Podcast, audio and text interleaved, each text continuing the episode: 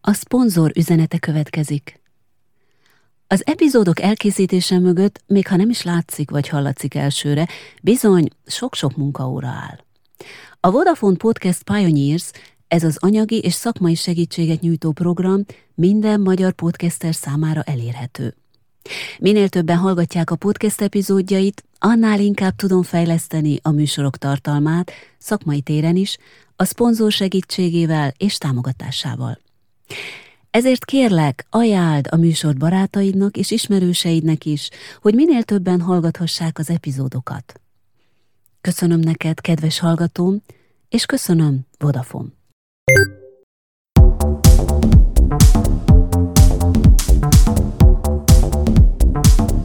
Ha érdekel, mi történik a földgolyó túlsó részén, ha nyitott vagy a miértekre, ha szeretsz elcsodálkozni a trendeken, és nem utolsó sorban, ha szeretnél inspirálódni, akkor maradj velem!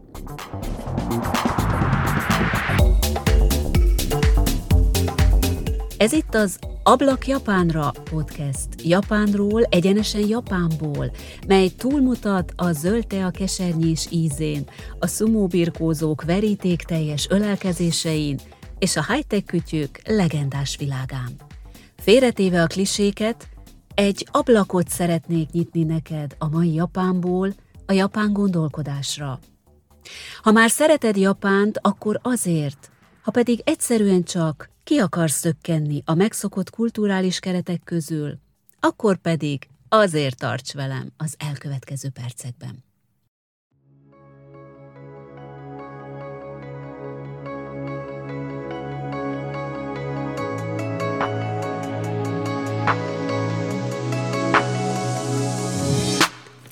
Tejet kér, vagy inkább cukrot hozzak? Kérdi a pincér, amelyre sokan inkább azt válaszolják, nem, citromot kérek. De az is lehet, hogy az a válasz, hogy üresen nem kérek semmit. Nem, nem a kávéról van szó, hanem miről másról, mint a teáról. A podcast epizódnak az éterbe kerülésének napján, azaz ma, december tizenötödikén, a Tea világnapján nem is lehetne exkluzívabb téma a teánál. négyezer-hétszáz évvel ezelőtt, amikor Shennong kínai császár egy hosszabb utazása során az útmenti pihenőhelyen szokásához híven vizet melegített, hogy felüdítse magát, és a fortyogó kannába beletévedt néhány vadon nőtt tealevél, ami barnára színezte az italt, és a császár kíváncsi lévén megkóstolta az eredményt. A legenda szerint innen indult a tea hódító útjára, és persze Shennong császárnak meg sem fordult a fejében, hogy aztán Kína lesz az első tea nagyhatalom. Ahonnan aztán a nyolcadik században szerzetesek viszik el Japánba, aztán a tizenhatodik században európai kereskedők, misszionárusok fedezik fel ázsiai útjaikon, és aztán viszik Európába. A hollandok lesznek az elsők, akik meglátják a teában a márka értékét, és el is kezdik menedzselni körülötte a piacot. A tizenhetedik században pedig betörnek a tea levelek a brit szigetekre, miután Franciaországot és Németországot bekebelezték. Először természetesen csak az arisztokrácia élvezhette a tea nedűjét, aztán ahogy nőtt a mennyiség, csökkent az ár, és ezzel egyre nagyobb tömegek szállhattak be a teaivás őrületébe. A tea persze nem csak szomjúságoltásra van, a márkához tradíció is kell, így hát kiépült az is. Angliában például egy úrihölgy kezdte el a jellegzetes ötórai teázást, abbéli szándékából, hogy kitöltse, vagy inkább megtöltse a gyomrát valamivel az ebéd és a vacsora közti hosszú időtartam alatt. Ő ugye nem csak a teára fókuszált, hanem beindította a Tea Brandhez kapcsolódó teasütemény projektet is, és csavart még mindeköré egy kis felpesdítő szociális jelleget, azaz barátokat, ismerősöket hívott az eseményre. Máshol persze mindez más csomagolásban jelent meg. Oroszországban teakészítő eszközként megjelent a szamovár, jussanak eszünkbe a mézes és a dzsemmes teák, és ne szaladjunk el az agyon cukrozott török teák mellett sem. A sort folytathatnám, most nem teszem viszont, inkább azt említeném meg, hogy az ortodox tej, cukor, citrom hármasán túl milyen más fűszerekkel lehet a teát ízesíteni. Indiában megalkották a fűszeres maszala teát, Egyiptomban a mentásat, és a többi, és a többi. Mi új jöhet még? Mindig van új a nap alatt, így hát a következő, amit az ízesítésen túl variálni lehetett, az a tea hőmérséklete volt. Tudtad, kedves hallgatóm, hogy az, hogy ma tudsz jeges teát is inni, az egy baleset következménye? ezerkilencszáznégyben az amerikai Saint Louis-i világkiállításon egy kereskedő megfőzte a teáját. Elég meleg volt a kiállító pavilon, és úgy gondolta, hogy a hőséget nem akarja még a forró teával fokozni, így hát jégkockákat dobált a poharakba. A közönség pedig megőrült érte. Érdekes, hogy míg a fekete teákat olyan sokféle ízesítéssel próbálgatták az idők során felturbózni és variálni, addig a zöld és az úlong teák kimaradtak mindezen jóból.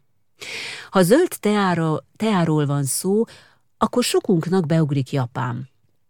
Itt pedig, mint tudjuk, nem nagyon szeretik cukrozni a teákat, az ízek harmonikus összeolvadására másképp törekszenek.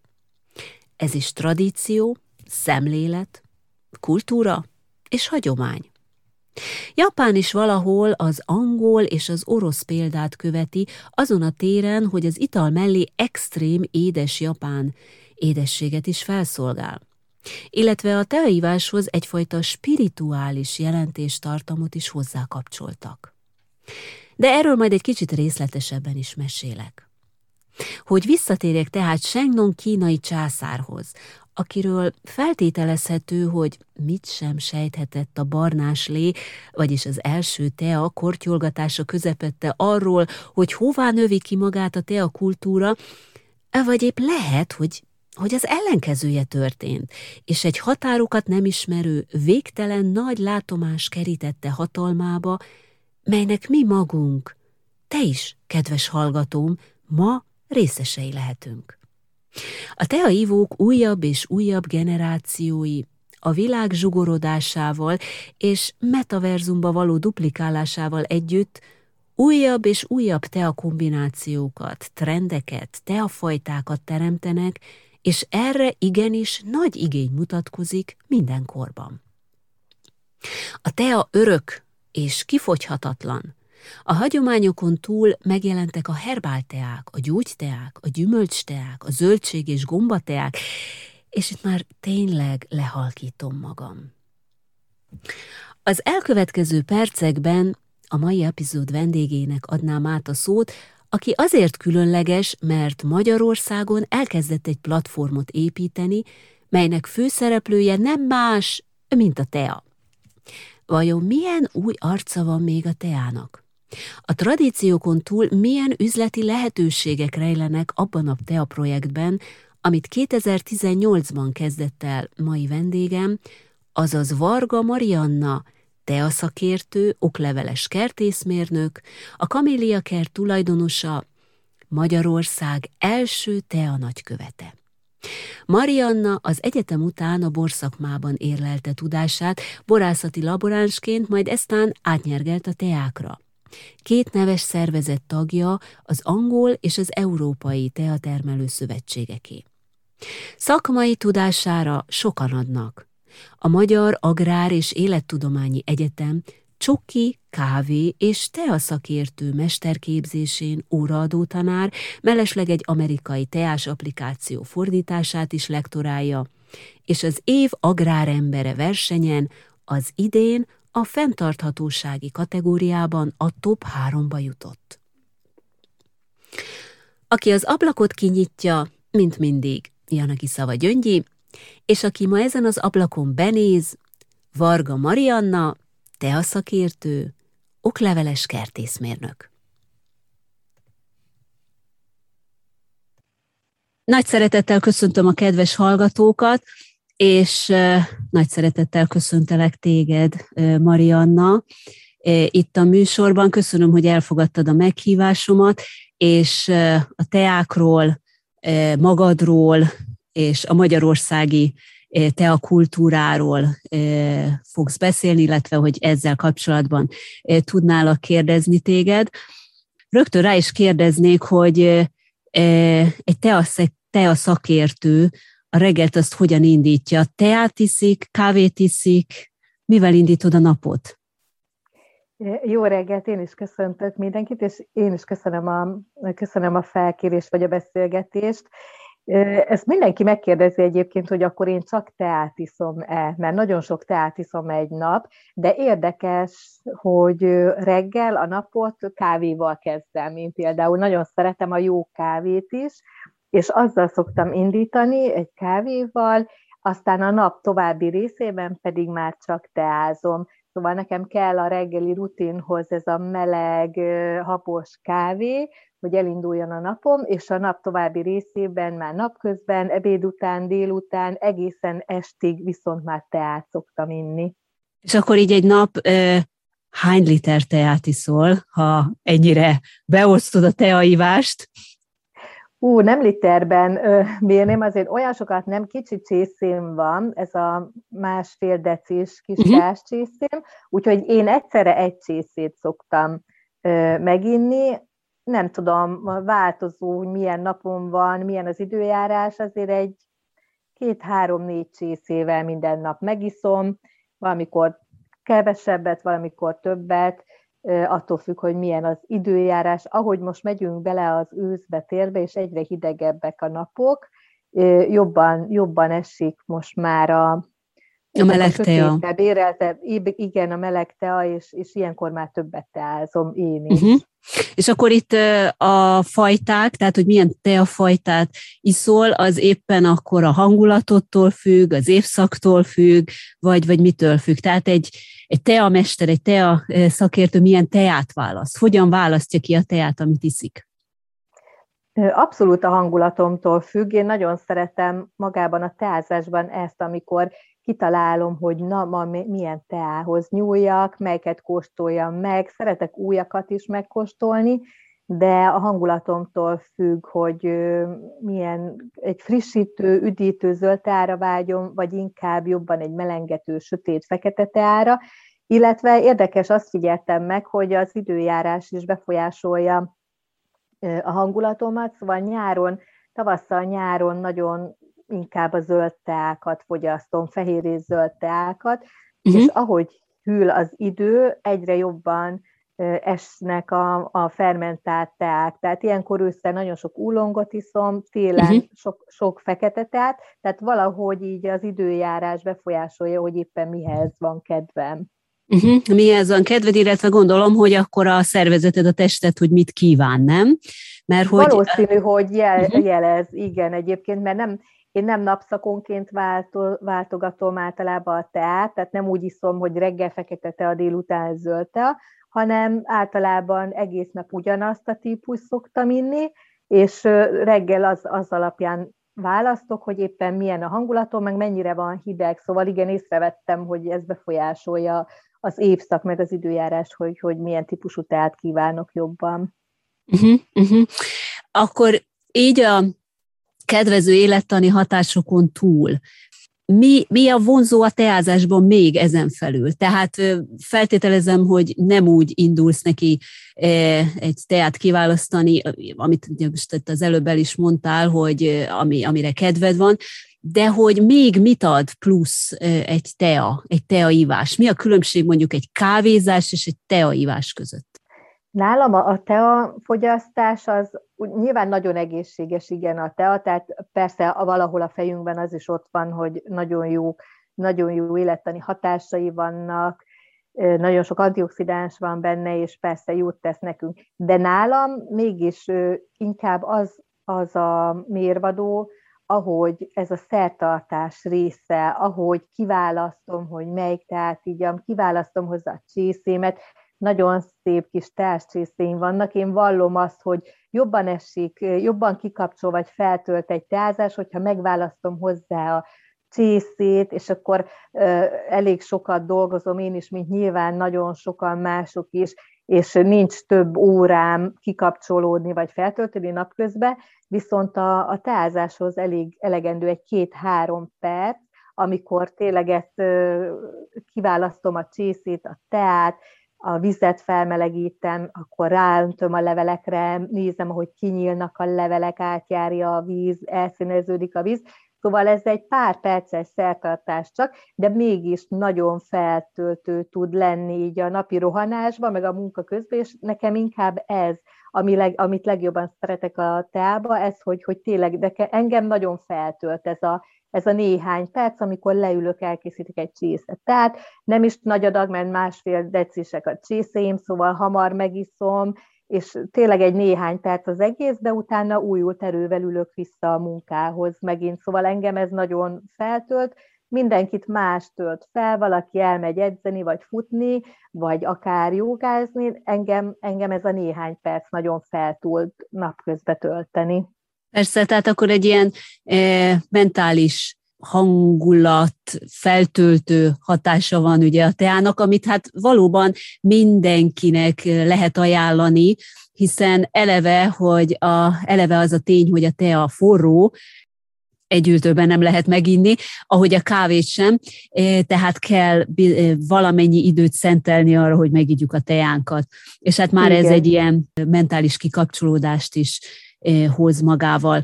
Hadd mondjam el azt, hogy ugye az egyetem elvégzése után, ezt egy korábbi interjútban mondtad el, az egyetem elvégzése után te Londonba mentél, ahol egy teázó annyira elbűvölt téged, hogy a fizetéskor kérted az üzlet asszisztensét, hogy felvé, felvegyenek téged ebbe a, ebbe a teázóba.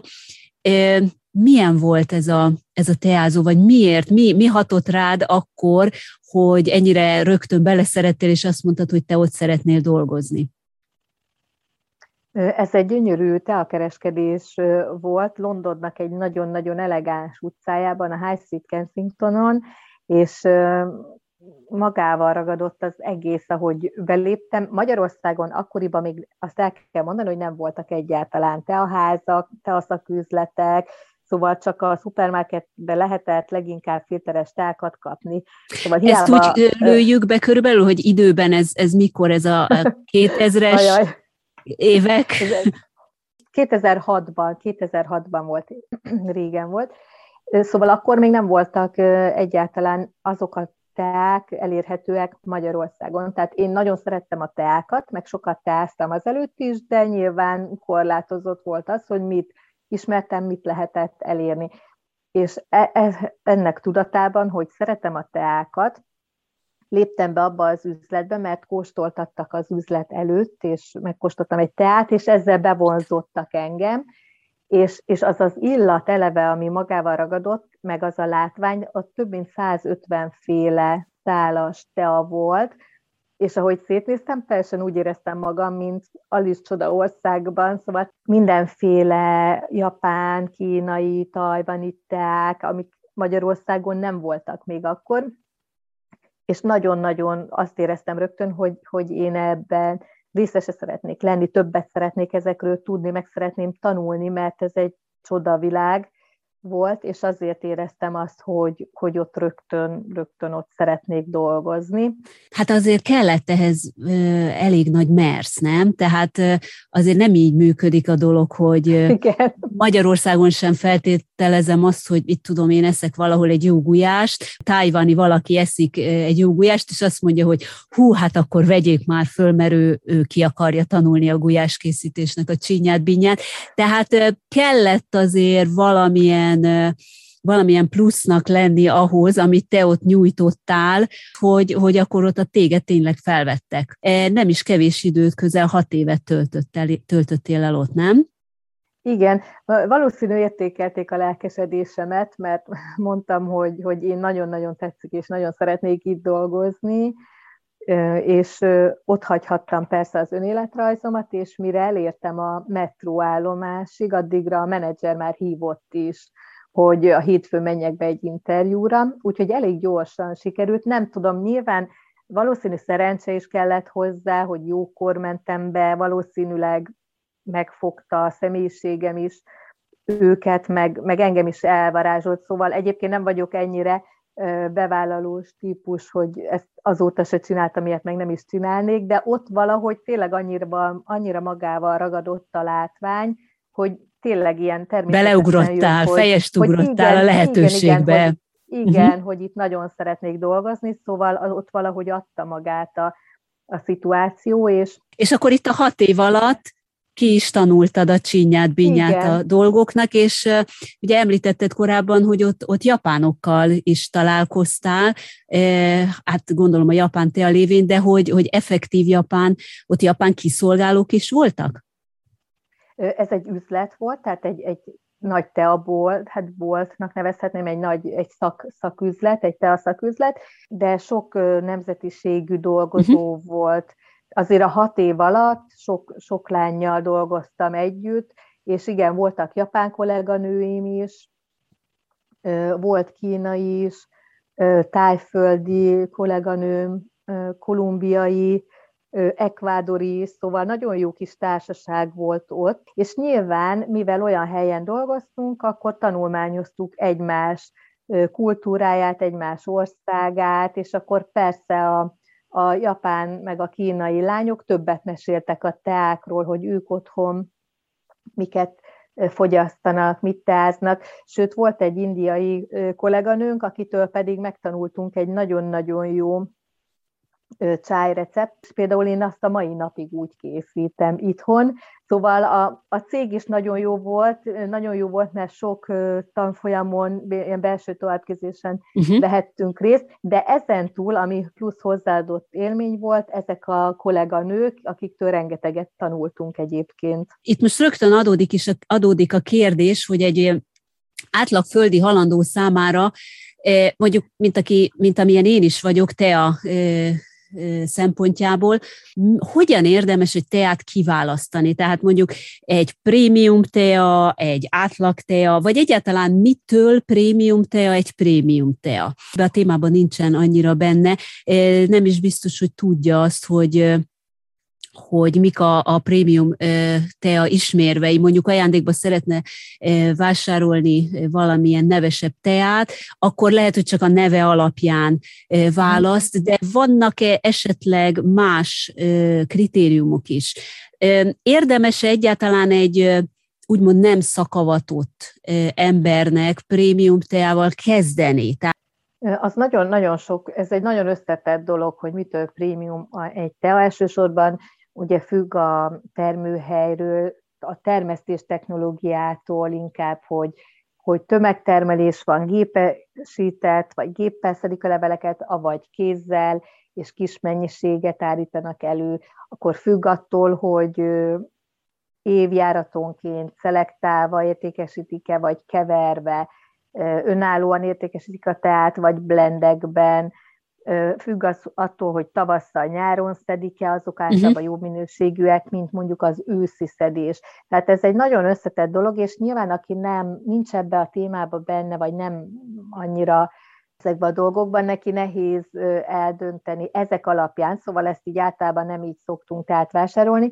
Azért manapság már annyiba könnyebb dolga van a vásárlónak, hogy vannak kifejezetten teaszaküzletek, vagy teaházak, vagy online teás webáruházak, és az a biztos, hogy ha onnan rendel, akkor valószínű, hogy prémium minőségű teát kap, mint mondjuk egy szupermarketben. Úgyhogy inkább így lehetne tájékozódni, hogy próbáljunk meg szakboltból, vagy szaküzletből, szakwebáruházból vásárolni, mert nincs szerintem ennyi energiát egy vásárló, ha ajándékba veszi, nem fog belefektetni, hogy utána járjon, hogy az a tea most honnan való és hogy milyen, hanem ez egy jó szűrő, hogy honnan veszi, honnan veszi. A másik dolog, amit említettél vagy kérdeztél, igen, ez egy nehéz dolog. Magyarországon nincs még annyira benne a mindennapi rutinunkban ez a teázás, hogy, hogy az egész leveles teákat hogyan öntsük le, mennyi ideig áztassuk.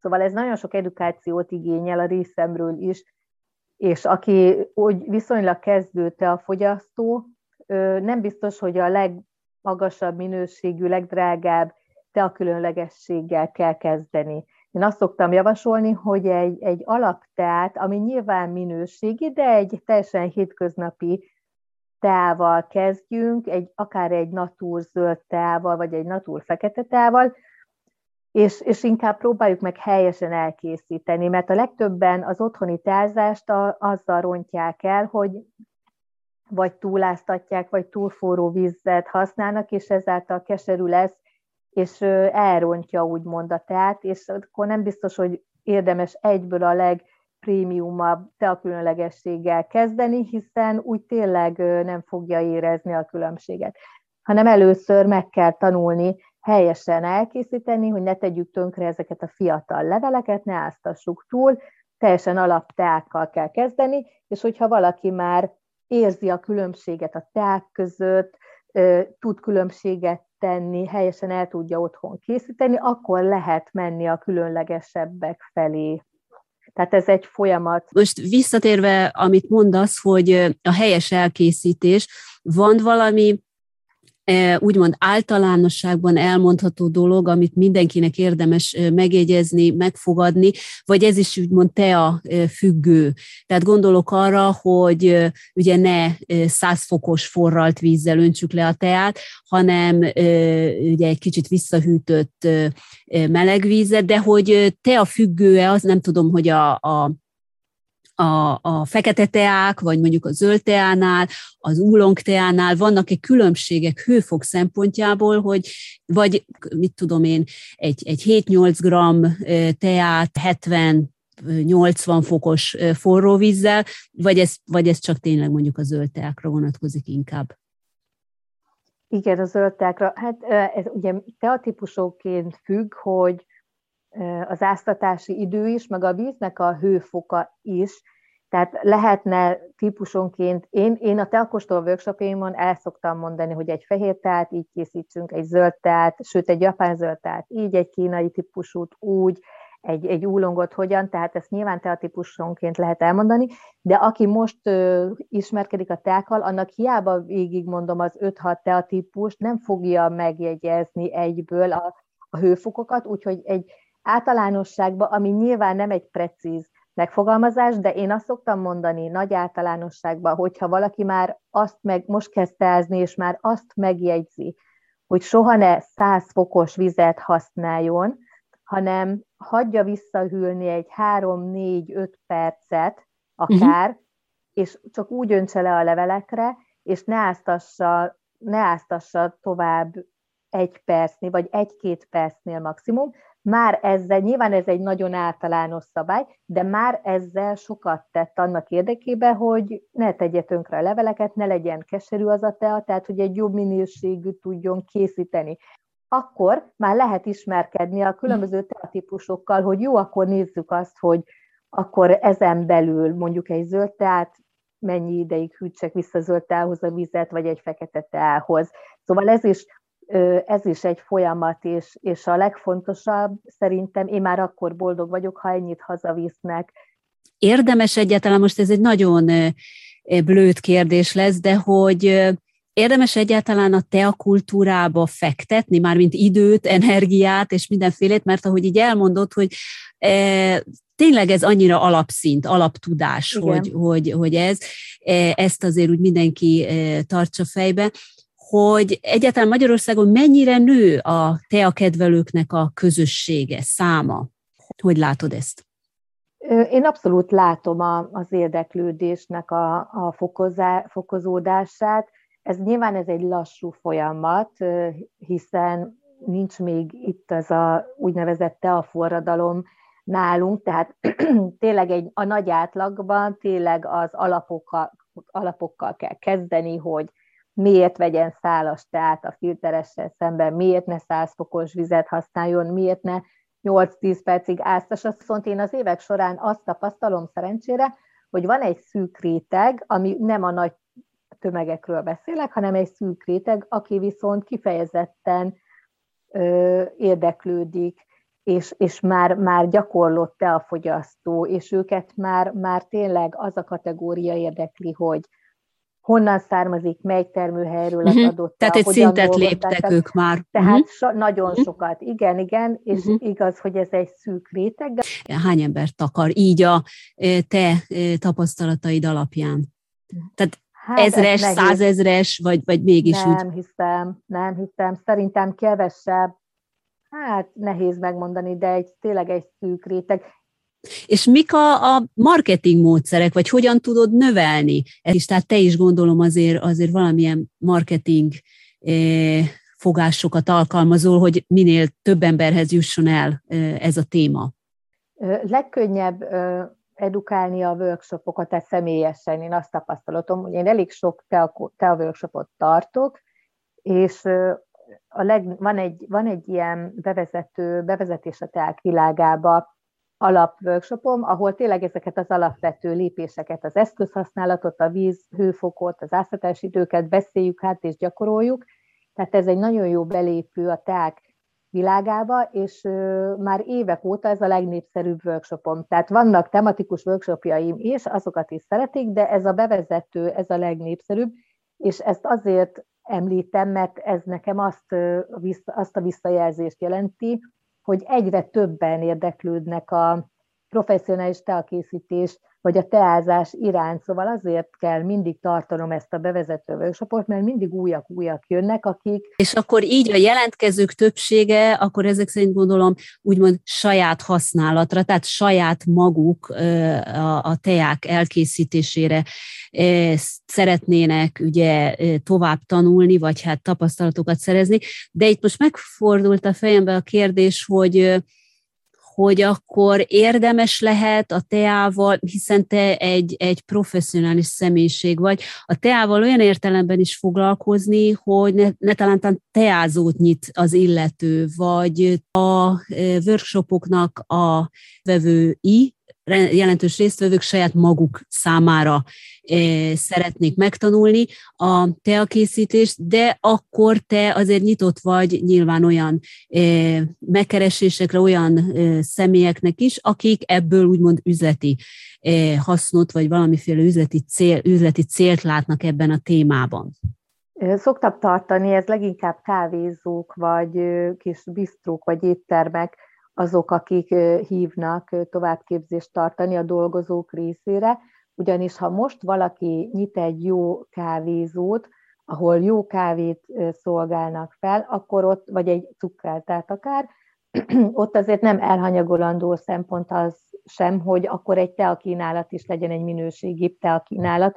Azt viszont már a, a felszolgálóknak, vagy az ott dolgozóknak el kell tudni készíteni, mert ez már nem az a kategória, mint régen. Nem, ha egész leveles szálas teát kínál a vendéglátóegység, akkor ott viszont már a dolgozókat is tovább kell egy picit képezni, úgyhogy szokott lenni ilyen, hogy elhívnak, és akkor a dolgozóknak tartok egy szintén egy hasonló továbbképzést, csak az ő saját kínálatukra szabva, hogy amiket ők forgalmaznak, sőt, te alapösszeállításában is tudok nekik segíteni, és azokat, amiket ők kínálnak, azt megtanítom, hogy hogyan készítsék el, hogyan tálalják, hogyan szolgálják fel a vendégeknek, úgyhogy az jó legyen. Úgyhogy ez abszolút, ez, ez egy működőképes dolog.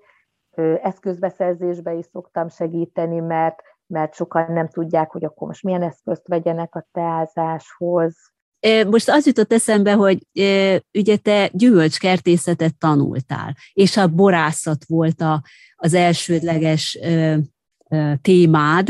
Mennyire volt ez nehéz mindezt elsajátítani, megtanulni, És hát ugye végül is most, amit megalkottál a Kaméliakertet, ami azt lehet mondani, hogy szinte egy pont az íre ebben a dologban, ebben a témakörben. Tehát itt most csak azt szeretném megkérdezni, hogy, hogy mennyi idő kellett ahhoz, hogy, hogy te így nulláról eljuss ide, hogy te már eszközökről is tudsz tanácsot adni, a különböző teafajtákat, ezeknek az összeállítását, gondolom egy kávézóban például, hogy na, ennek a kávézónak a profiljához melyik teafa fajta illik, ezt is esetleg tanács, tehát ilyen jellegű tanácsokat is tudsz adni.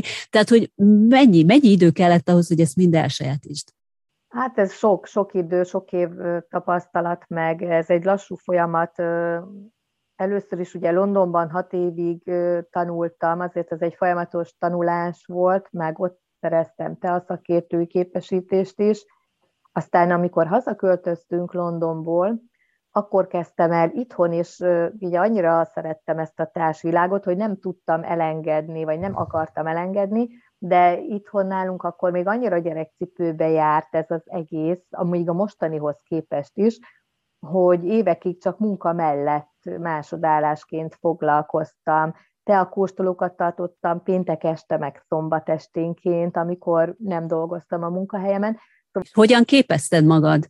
Tehát közben, hogy könyvek, vagy voltak konkrét kapcsolataid még Londonból, vagy más országokból is? Eleinte csak könyvekkel, tehát nagyon sok teáskönyvem van, ami mindig, ami megjelent egy új teáskönyv, azt beszereztem és elolvastam, de most az utóbbi három, hát most már három éve tagja vagyok, tehát ismét képzem magam, képeztem magam, tagja vagyok a Londoni Tea Akadémiának, mesterképzést végeztem el, meg online kurzusokat is szoktam végezni, szóval nagyon elég sok kurzust elvégeztem már azóta. Uh-huh. Skóciában is voltam a Tea Akadémián, ott a teatermesztést tanultam, illetve van egy Special, Speciality Tea European Tea Association nevű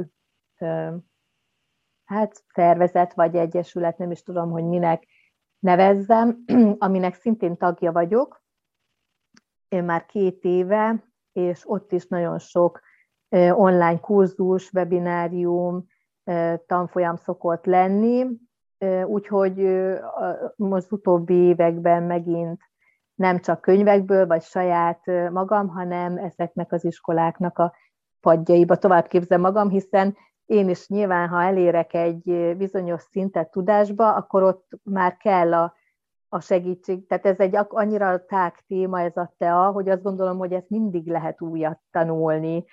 Amit így mondasz, hogy mindig, mindig lehet újat tanulni, ez most azért van, mert hogy még... Ö- ahhoz, hogy úgymond az ember szakért, tehát egy ilyen szuper szakértő legyen, akkor mindig lehet olyat tanulni, vagy pedig a tea maga is változik folyamatosan akár, és ezzel együtt kell haladni, tehát hogy a változásokat is figyelembe kell venni, és ezeket is akkor el kell sajátítani.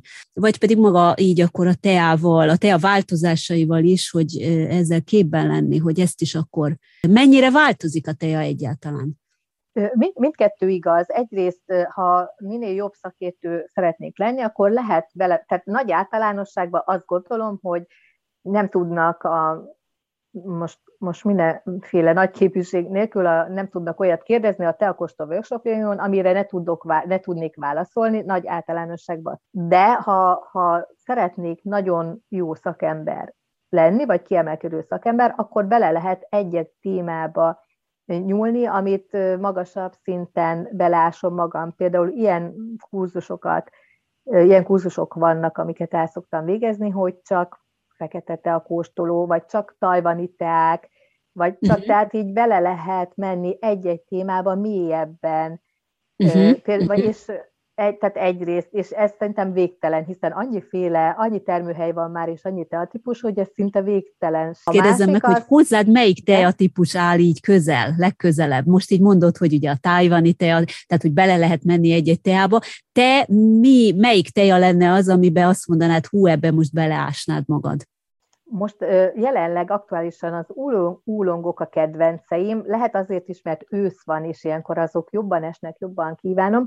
Másrészt viszont ez egy viszonylag új világ, és ez lett volna a válaszom másik része, hogy igen, egyébként a tea is folyamatosan változik, mert folyamatosan vannak új belépő országok, akik feltűnnek, és új belépőknek hívjuk őket, akik nem régóta foglalkoznak teatermesztéssel, és új típusú teákat állítanak elő, és az úlong is egy viszonylag új típusú, legalábbis uh-huh, Európában uh-huh. az utóbbi öt-tíz évben érhető csak el, tehát ezelőtt nem ismertünk úlongokat, és tehát ez egy új téma, és ebben is lehet, tehát és van is mit tanulni, és belásni magunkat, és kóstolni. Szóval igen, egyébként a tea is nyilván a kereslet kínál, tehát kínálat követi a keresletet, és fordítva, és ez is folyamatosan megújul, változik, új tea kerül a piacra, új termesztő ország lép be a piacra, tehát ez a másik oldala, hogy egyébként folyamatosan változik, szóval... Hogy update-nek kell lenni, hogy éppen mi hogyan hat. Igen, és amit most mondasz, hogy ugye az új termesztő országok is, és hát itt rögtön mondjuk el, hogy Magyarország is belépett akkor ugye ebbe a tea termesztő országok közösségébe, mert hogy kétezer-tizennyolcban megkeresett Igen. téged egy európai tea projekt, amit... ha jól értesültem, akkor egy Johann Janssen nevű holland Igen. kertészmérnök japánok segítségével, ezt is azért tegyük hozzá, kinemesített egy kínai teafajt az európai klímához. Hadd kérdezzem meg gyorsan, hogy hogy halad ez a projekt. Mondjuk hát kétezer-tizennyolcban volt ez, tehát még csak három éve, de, de azért mégis beváltotta a hozzáfűzött reményeket, vagy, vagy behozta az elvárásokat? Hát nagyon, nagyon elvárásaim nem voltak ezzel kapcsolatban, hiszen egy teljesen új dologról van szó. Európában is új újdonság, és Magyarországon meg aztán abszolút én vagyok az első, aki tea cseréket ültetett, és próbálkozik a tea termesztéssel. De nagyon elvárásaim nem voltak, inkább ez egy...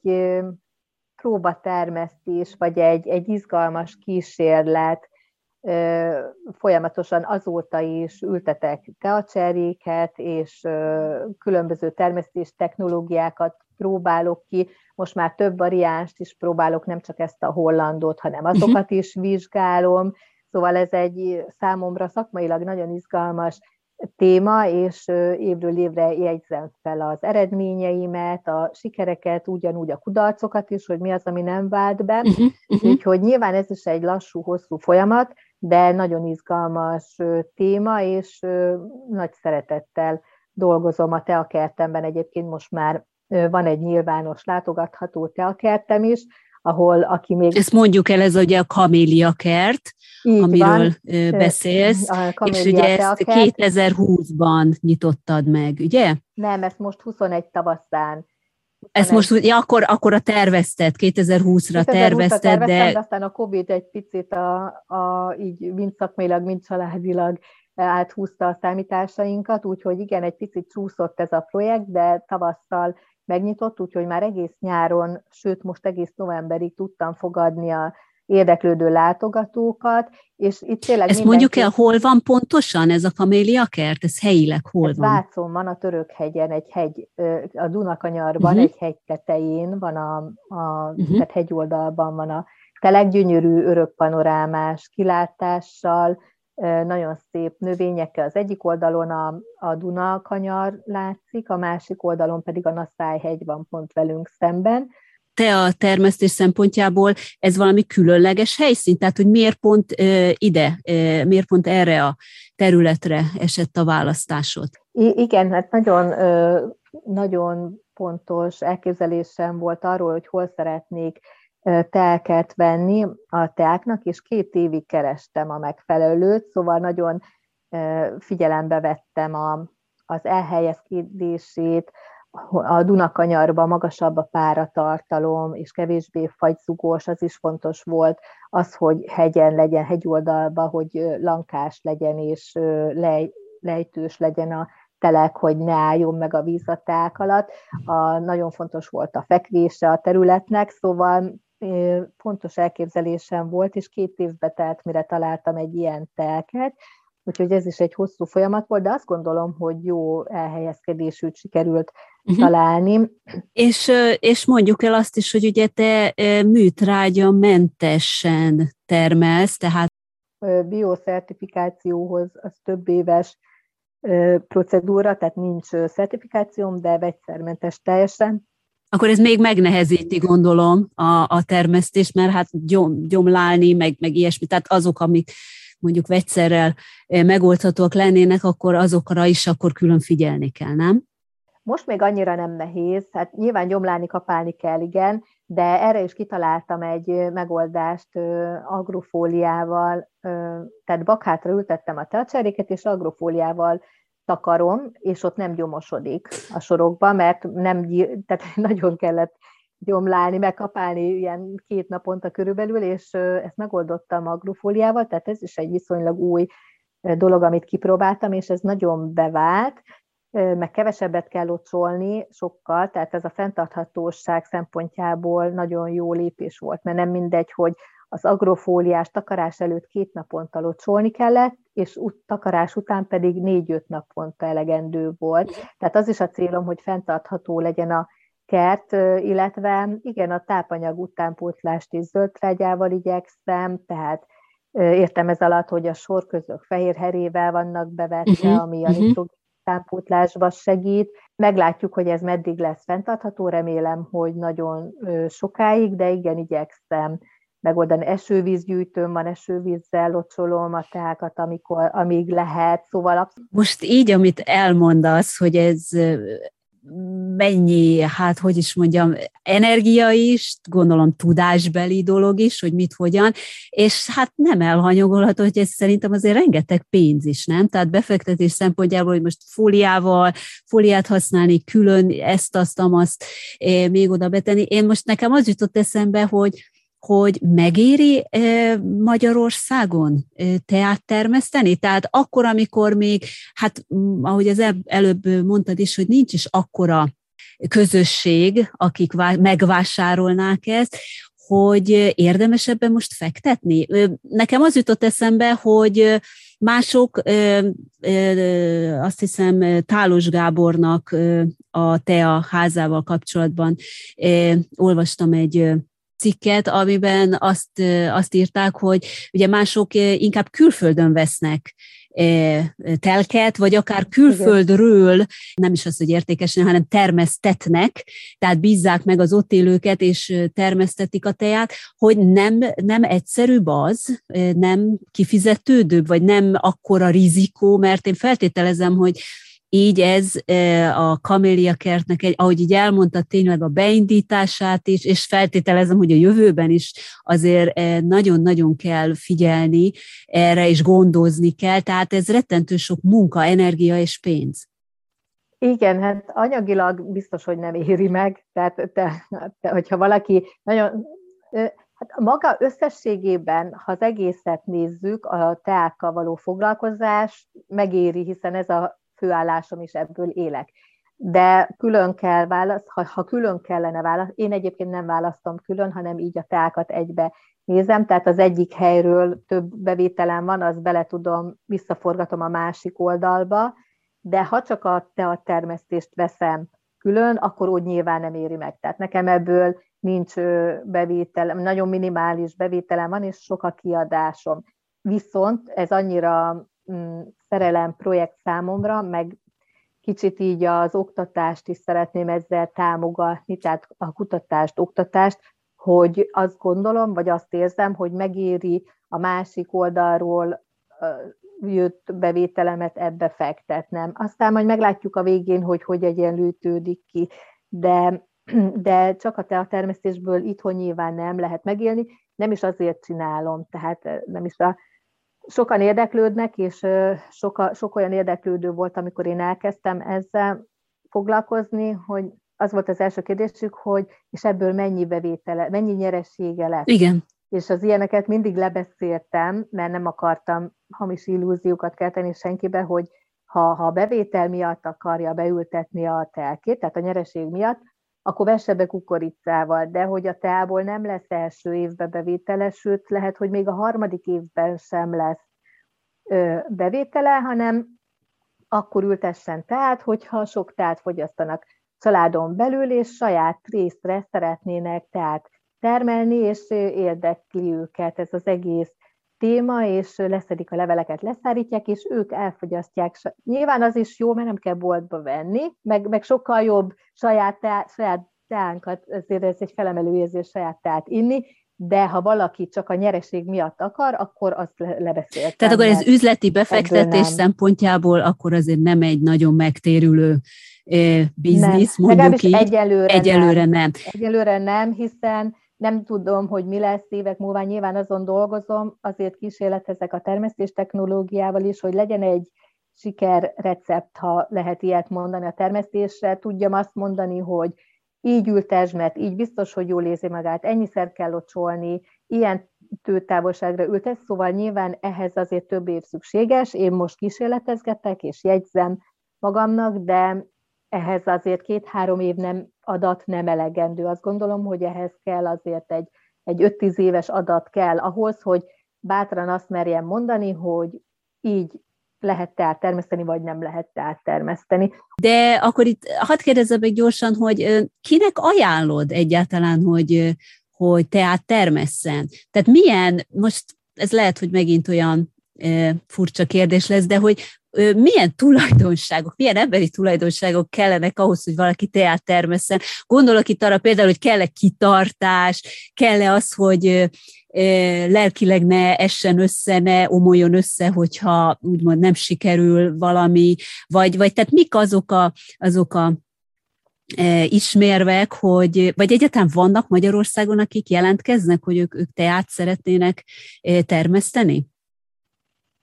Vannak nagyon sokan egyébként, igen, a többsége csak egy néhány tövet szeretne a kertjébe ültetni, ugyanígy saját célra, amit említettem, hogy uh-huh. sokat teáznak családon belül, és ez a legjobb egyébként, ilyen kicsibe elkezdeni, tényleg ültessenek egy öt-tíz-tizenöt teát, azt ott szépen otthon a kis kertjébe el tudja. És nehéz egyébként? Tehát ö, így neki kezdeni? Ö, hogy... Nem nehéz, inkább a, a területválasztás, ami fontos, de ebben mindenkinek szoktam tudni segíteni, vagy szoktam segíteni, ha, ha talál egy megfelelő helyet, egy védettebb helyet, egy nem fagyzugos, nem húzatos helyet, ahol mondjuk süti délelőtt a nap, de a délutáni uh-huh. nap már annyira nem süti, szóval ezeket elmondom mindig az ismérveket, és ha találunk egy megfelelő helyet, akkor onnantól nem nehéz. Ez, ez inkább a kulcsa. Megfelelő szobában is lehet egyébként? Szobában is lehet teát? Szobában is lehet cserében, ott nagyon, úgy nagyon sokan vesznek te a cserjét, és, és pont két-kettő réteg van, aki érdeklődik, ezt szerettem volna elmondani, hogy az egyik, aki a tea, tehát a végeredmény miatt szeretne, tehát tényleg róla szeretne szedni te a leveleket leszárítani, és a te, saját teáját fogyasztani. Ez az egyik réteg, akik szeretnek teacseréket ültetni, és akkor így néhány tő teát elültetnek. A másik réteg, akik többen vannak azért, uh-huh. azt, azt, be, azt bevallom, akik viszont növénykedvelők, és aha. nagyon sok cserepes növénye van otthon a lakásban, és szereti a különlegesebb növényeket is kipróbálni. Ők nem valószínű, hogy meg fogják inni, megkóstolják róla, de nem a teáért, magáért, hanem a növényért tartják lakásban, hiszen azért azt el kell mondani, hogy egyébként ez egy nagyon szép növény, tehát üdezöld levelei vannak, örökzöld növény, lakásban télen virágzik, nagyon kevés az olyan dísznövényünk, ami télen virágzik, és a tea, tea lakásban virágzik egészen októbertől egészen februárig, uh-huh. és nagyon szép a virága, és nagyon jó illata van, szóval a másik réteg az, aki egyébként növénykedvelő, és nagyon sok virágot, növényt tart otthon a lakásba, értem. És szeretne te a cserjét is. Van egy dekoratív oldala is a dolognak, és akkor aki ugye szereti a virágot, hát még akkor élvezheti a te a levelet is, amiből aztán teát is tud főzni. Gyorsan hadd kérdezzem meg, hogy a Kaméliakertben évben lesznek jap, igen, hát japán zöld teák, tehát lesznek zöld teák is? Vagy, ezt, vagy ugye itt a, a kikísérletezés, tehát hogy az európai klímára kikísérletezett tea, az már nem engedi meg, vagy valóban termesszék? De tudok készíteni, hát kikísérleteztem, hogy mi a legjobb, és most még fiatalak a, a teacserjék, tehát csak fehér vagy zöld teát érdemes belőle készíteni. Nyilván később, ahogy idősödnek a növények, fekete teát is meg fogok próbálni, de ugye ez a feldolgozás módjától függ, hogy zöld tea lesz, vagy fekete tea belőle. Most a mostani ezt gyorsan mondjuk el, az... hogy mi a különbség, mert ezt e, mitől lesz a tea, mert hiszen a levél, azt gondolom ugyanaz, e, mitől igen, lesz belőle igen. Fekete, vagy másikban, meg amit most említettél, hogy fehér tea, ez, ez mit jelent? Igen, ugyanarról a növényről ö, ö, tudok elvileg minden tea típust készíteni. A fehér teám akkor lesz, hogyha leszedem a, a teának a leveleit, és csak simán leszárítom. Tehát kiterítjük egy, egy, akár egy bambusz kosárra, vagy egy tálcára, és huszonnégy óráig szárítom a levegőn. Ezt szoktam ajánlani, aki saját részre otthon ültet, tehát ezt szoktam nekik ajánlani, vagy akár csak egy-két cseréje van, mert ez a legegyszerűbb, hogy ezzel kezdje, és ha már ebben úgymond van gyakorlata, akkor megtanítom a zöld tea készítést, de ez a legegyszerűbb uh-huh. otthoni körülmények között a fehér tea. A zöld tea esetében ott már ö, annyiban bonyolultabb az elkészítése, hogy egy pár órát fonnyasztom a leveleket napon, és utána én a kínai módszert szoktam használni, vokban sütöm. Tehát van egy sodrás és egy sütési folyamat, tehát vokban sütöm a leve- tea leveleket, hogy picit intenzívebb legyen az íze, illetve az illóolajak kiszabaduljanak a, a sejtfalakból, uh-huh. és egy-egy sodort, sütött teát készítek, és utána szárítom le. Tehát én most jelen pillanatban, most nyáron már négyszer tudtam szüretelni tealeveleket a kertemben, és ilyen típusú zöld teát készítek belőle, ez a legjobb. Tehát ez akkor a kínai, kínai vonal, a kínai amit mondasz, mert ugye a japánnál, ha jól tudom, ott gőzölik. Ott csak gőzölik, uh-huh. ott nem sütik, ott csak gőzölik, tehát az egy, egy zöldebb, egy nyersebb ízvilágú tea lesz. Én azt gondolom, hogy ahhoz itt a, nálunk a klíma nem, ele, nem elegendő. Tehát ahhoz, hogy egy nagyon jó minőségű, intenzív zöld ízt kapjunk, csak csupán gőzöléssel, ahhoz kell, ami Japánban van, az a klíma, így hogy van. Csapadékos, így kicsit van. Hűvösebb, kicsit a hegyvidék, az óceánnak a hatása. Tehát ahhoz azért ezek kellenek. Itt Magyarországon én úgy tapasztaltam, hogy ez a sütési, sütött módszerrel finomabb teát lehet készíteni, úgyhogy jelen pillanatban most ilyen kínai típusú zöld teákat készítek. És ahogy majd idősödik a növény, most ugye annyira fiatalok, hogy nem érdemes fermentálni, mert az úlong és a fekete tea, az pedig már fermentált tea, amikor elkezdjük hagyni, hagyjuk, hogy egy kicsit fermentálódjanak, a, oxidálódjanak a levelek, de, de ahhoz, ahhoz azt gondolom, hogy idősebb növények kellenek, tehát majd ha idősebb lesz a cserje, mélyebbre hatul a gyökérzete, akkor kicsit komplexebb lesz már az íze, akkor érdemes sötétebb teát készíteni belőle. Most is lehetne, de annyira fiatal még a növény, hogy most én, még, én, én azt gondolom, hogy most még nem érdemes. Értem. És akkor így, amikor már a tealeveleket leszetted, meg megsütötted, meggőzölted, mindent elvégeztél rajta, akkor mit lehet mondani, hogy egy teának a szavatossági ideje az mennyi egyáltalán? Tehát, hogy mint a bornál, hogy ugye lehetne hagyni érni, tehát, hogy kellene neki egy érő, érlelési időszak, vagy, vagy ez, ez, ez nem így van. Tehát itt is van egy olyan, hogy most a le, levet, amit említettél az előbb a fehér teánál, hogy ugye a levet levél, a leszedett levél, ezt egy kicsit ugye kitenni, és akkor feltételezem, hogy akkor rögtön érdemes már utána fogyasztani, meginni, és mondjuk nem az, hogy eltesszük fél évre. Hát a, a fehér és zöld tea esetében ez általánosságban elmondható, hogy egy éven belül célszerű elfogyasztani. Ugye táknál van, különbséget teszünk a minőségét megőrzés és a fogyaszthatóság között. A fogyaszthatóság az, ameddig nem romlik meg. Tehát lényegében ez egy szárított levél, tehát nem fog megromlani. Ha helyesen van tárolva, értem ez alatt azt, hogy nem kap párát, nem kap nedvességet a tealevél, akkor igazából bármeddig eltartható, de ugyanezt a friss minőséget egy éve, egy évig őrzi meg, célszerű ezeket a fiatal tákat egy éven belül elfogyasztani.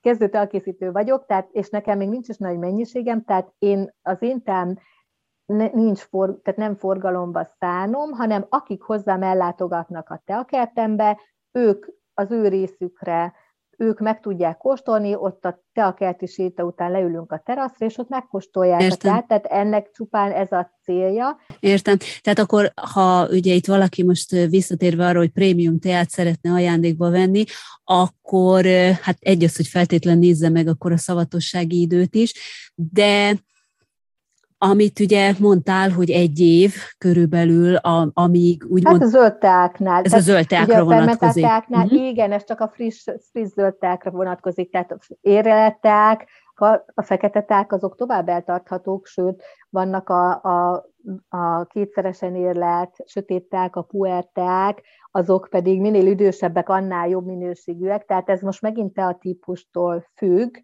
tehát azok tovább eltarthatók, de a friss zöld teáknál... Igen, tehát akkor így, a, a, úgymond akkor a zöld teák akkor egy kicsit úgy kilógnak a, a sorból, vagy hát ebből a körből, olyan, olyan szempontból, hogy a fogyaszthatóság miatt is, ugye az elkészítés, amit mondtál, az is egy kicsit más. De például Magyarországon milyen sztereo, sztereotípiák vannak a zöld teával kapcsolatban? Tehát én amennyire tudom, hallottam, azért úgy vannak ilyen elvárások a zöld teával, hogy majd ha ugye sok zöld, mivel Japánban ugye a nők is, hogy hát sok zöld teát isznak, és akkor majd mindenki olyan karcsú és sovány lesz, de hogy vannak-e magyar, te hallottál-e, hogy vannak-e Magyarországon ilyen különleges sztereotípiák, vagy valamik a zöld teával kapcsolatban?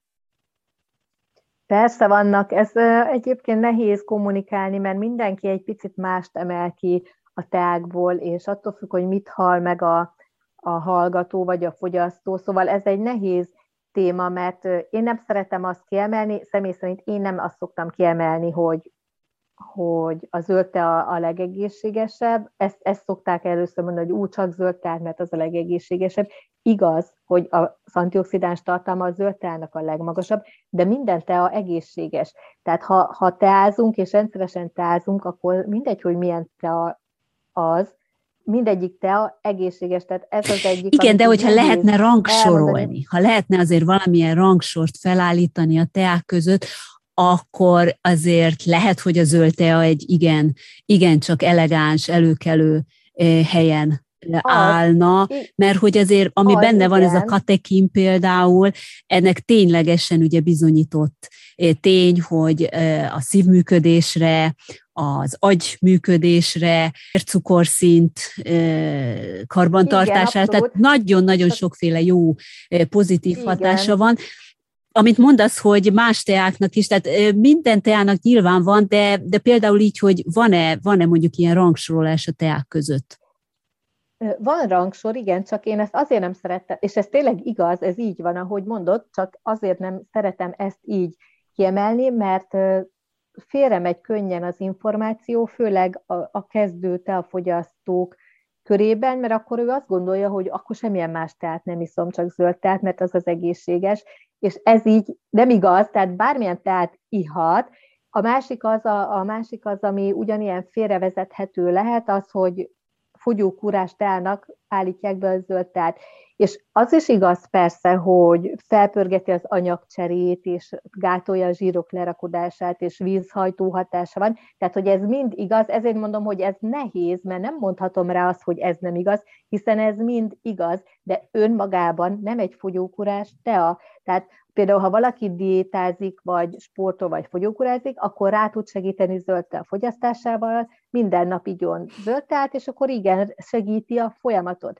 De nagyon könnyű félreértelmezni ezeket az információkat, ezért nehéz ez, mert ha valaki csak annyit hall meg, hogy hú, az ötte a fogyókúrás te, attól le fogok fogyni, ez, ez így önmagában nem igaz. Tehát... Egyébként nem tudom, hogy tudtad-e, vagy, vagy hallottál-e róla, hogy ugye annak idején, amikor amikor Japánba is átkerült a tea, a zöld tea, ami hát ugye mint minden jó Kínából jött át ide a nyolcadik században, és aztán egy Eishai nevezetű buddhista szerzetes volt ténylegesen az a személy, aki a tizenkettedik-tizenharmadik században a zen buddhizmussal együtt hozta át a, a zöld teát Kínából, és ő a Kyushu szigetén, tehát a déli, a, a, a földhöz, vagyis hát ugye Kínához, illetve Koreához közeleső Kyushu szigeten kezdte el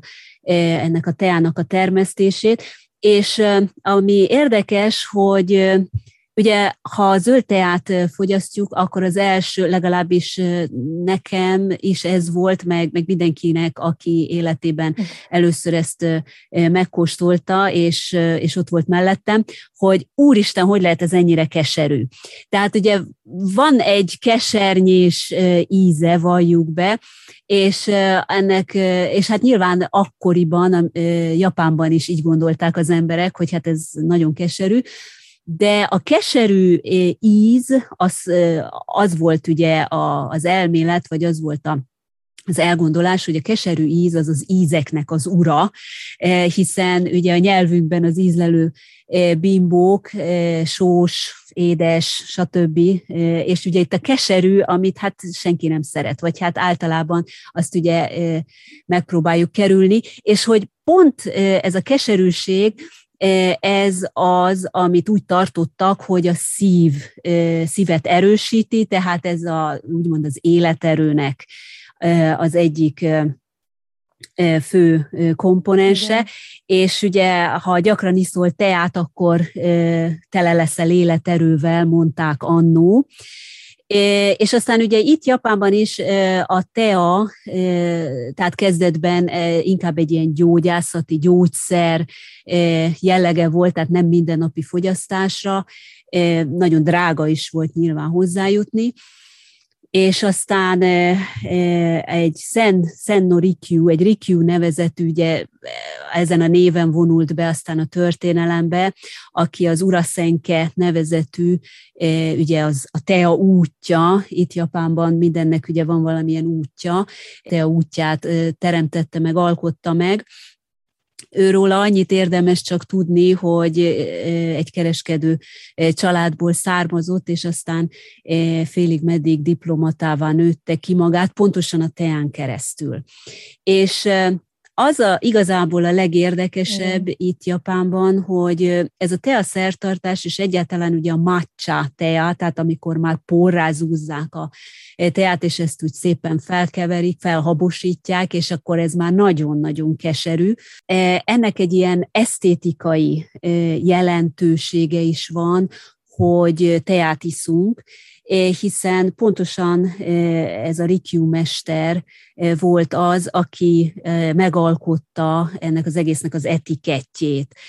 És itt azért, ez a, a, talán történelmileg is ez azért érdekes, mert az akkori tizenhatodik századi nagyúr, sógun, Nobunaga, most itt nem akarok belemenni a részletekbe. A lényege a dolognak az, hogy a kapcsolattartásnak, tehát akkor, amikor ő egy vendéget hív, vagy, vagy úgymond egy diplomáciai kapcsolatot épít ki, vagy ápol, akkor a kapcsolattartásnak az egyik legfontosabb eleme ez a tea szertartás, és ugye a tea ivás. És most Japánban, jelenleg Japánban is, az, hogy hogyan készítik el, tehát nem csak egyszerűen arról van szó, hogy felforraljuk a tea vizet, ráüntjük, várunk, közben olvasunk valamit, vagy beszélgetünk, hanem ennek ugye megvan ez a kiépített etikettje, megvannak az eszközök, amit ugye te is említettél, hogy mit, hogyan, és nem csak az, hogy hogy mit, miután, meg mennyit tesszük, mennyi tea levelet, hanem hogy ezt hogyan tesszük, tehát mennyi ideig kevergetjük, hogyan adjuk át ugye a vendégnek a teacsészét. ennek az egésznek ez, a, ez az etikettje az, ami a, ekkoriban, ebben a korszakban kiépült, és azért érdekes, illetve azért mondtam azt, hogy ez a Rikyū mester aztán már szinte diplomatává nőtte ki magát, mert az ő tea, hát nem pavilon ez igazából, hanem az ő kis tea háza, vagy tea, és mondjuk az ki az oduja, mert hogy ez tényleg egy ól volt már, mai szóhasználattal élve, hiszen gondoljunk abba bele, hogy ugye egy tatami méret, először egy négy és fél, tehát négy darab és egy fél tatami volt egy ilyen teaszoba. És ezt ő lecsökkentette kettő egész félre. Tehát gondoljunk bele abba, hogy ez egy rettentő szűk, kicsi tér, ahová ő úgymond akár két embert is meghívott, behívott, és ő maga is ott volt, mint tea mester, és hát ő szolgálta fel a teát. A tea fogyasztása és ennek az egésznek az aurája, az atmoszférája teremtett egy olyan közeget az oda meghívott vendégek számára, és általában olyan vendégeket hívtak, vagy úgy hívta ő meg a vendégeket, ahogy ki akarta békíteni őket. Tehát, hogy most képzeljük el azt, hogy egy, van egy olyan bejárat, ahova szinte csak be lehet kúszni, mert annyira kicsi, már eleve az, hogy mondjuk két harag, haragban lévő személy, az egyik már bekúszik, és meglátja a másikat, de nem tud elmenekülni, mert kénytelen ugye ott leülni, és, és akkor hát ugye maga a szertartás, megkapja a teát, és akkor ők ott beszélgetésre kényszerülnek, de hát természetesen ezt is ugye a Rikyū mester vezeti, intézi, és most ugye nem, tehát itt történelmi tények, nem fajulnak odáig a dolgok, hogy aztán puszipajtások és jó barátok legyenek ezek a vendégek, de hogy egyáltalán ugye, hogy szót értenek, szót váltanak, beszélgetnek egymással. Ugye a teának így, hogy a zöld teát ugye megisszák, ennek van ugye egy nyugtató társa is, tehát ugye ők meg, megissza valaki ezt a teát, A, a, a keserűség, a meleg érzet, meg minden egy nyugtató hatása van. Nem véletlen, hogy ugye a zen szerzetesek is zöld teát isszák, és hát akkor ezzel meditálnak. De e, tehát azt akartam, csak azt szerettem volna itt elmondani, így beszúrva, hogy itt Japánban a, a tea, a zöld, konkrétan ugye a zöld teának van egy ilyen egyfelől esztétikai, illetve egy ilyen spirituális háttere is, jellege is. A mai napig az van, hogyha elmegy az ember vendégségbe is akár, de mondjuk egy munkahelyen is, egy mondjuk egy hivatalos tárgyalásra, akkor szinte automatikusan hozzák a zöld teát. Tehát ez az, valamikor persze megkérdezik, hogy most mit tudom én, te, teát kér, vagy kávét, vagy vizet kér, vagy mit kér az illető, de amikor nem kérdezik meg, akkor szinte mindig a zöld tea lesz az, ami, amit ugye felszolgálnak, és ez valóban azért is érdekes talán, mert nem csak a szomjúság oltásra van, elment az ember valahová, és akkor jaj, megszomjaztál biztos, vagy hogy mégis valamivel megkínálni, igen. Hogy a zöld teának van tényleg egyfajta teremtsünk a másikkal kontaktust, vagy hogy azonos hullámhosszra kerüljünk, vagy hogy érezzük át a másiknak a helyzetét. Tehát van egy ilyen jelentéstartalma is itt Japánban a zöld teának. Érdekes. Tehát azért, hogy Magyarországon mit lehet kihozni ebből, vagy szóval, hogy vajon így a tea kultúrából lehet-e így, ahogy mondjuk a Rikyū mester is a teához épített egy, egy tradíciót is, mondjuk ki, hogy Magyarországon is most így, mint új teatermelő ország, lehetne esetleg valami olyan egyedi, ami csak magyar és Magyarországra vonatkozik, mármint a teakultúrán belül, hogy lehet-e esetleg valamit így kiépíteni, csinálni, amit tényleg így, hogy magyar vonás vagy?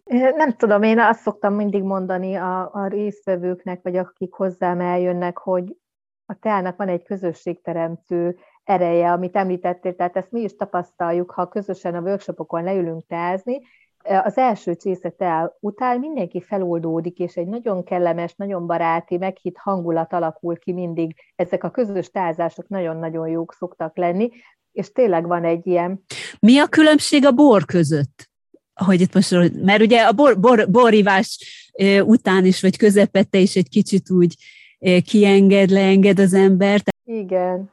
Nagyon sok párhuzam van a bor és a bor kóstolás és a tea kóstolás között, de szerintem attól, tehát én, én sok párhuzamot vélek felfedezni, de szerintem attól függ, hogy nagyon sok múlik a tálaláson, hogy milyen pohárból iszom a fehér bort, megfelelő fehér boros pohárból, a vöröset, vörös boros pohárból, esetleg tudatosan kóstolom, megillatolom, egész máshogy esik egy pohár bor így, mintha csak valljuk be, egy pultnál mondjuk valaki lehúzna egy pohár bort. Tehát egész más, és ugyanez a, a teánál is, ha valaki az irodába gyorsan egy féltet belelógat, és már ül az számítógép elé, és már pötyög tovább, és megfeledkezik, a filterről benne marad, és tíz perc múlva veszi észre. Tehát az nem jelenti ezt a feltöltődést, mint ahogy közösen leülünk egy asztal köré, mindenki előveszi a kis eszközét, átbeszéljük, megillatoljuk, ki mit érez benne, kinek hogy ízlik. Tehát szerintem a tálaláson nagyon sok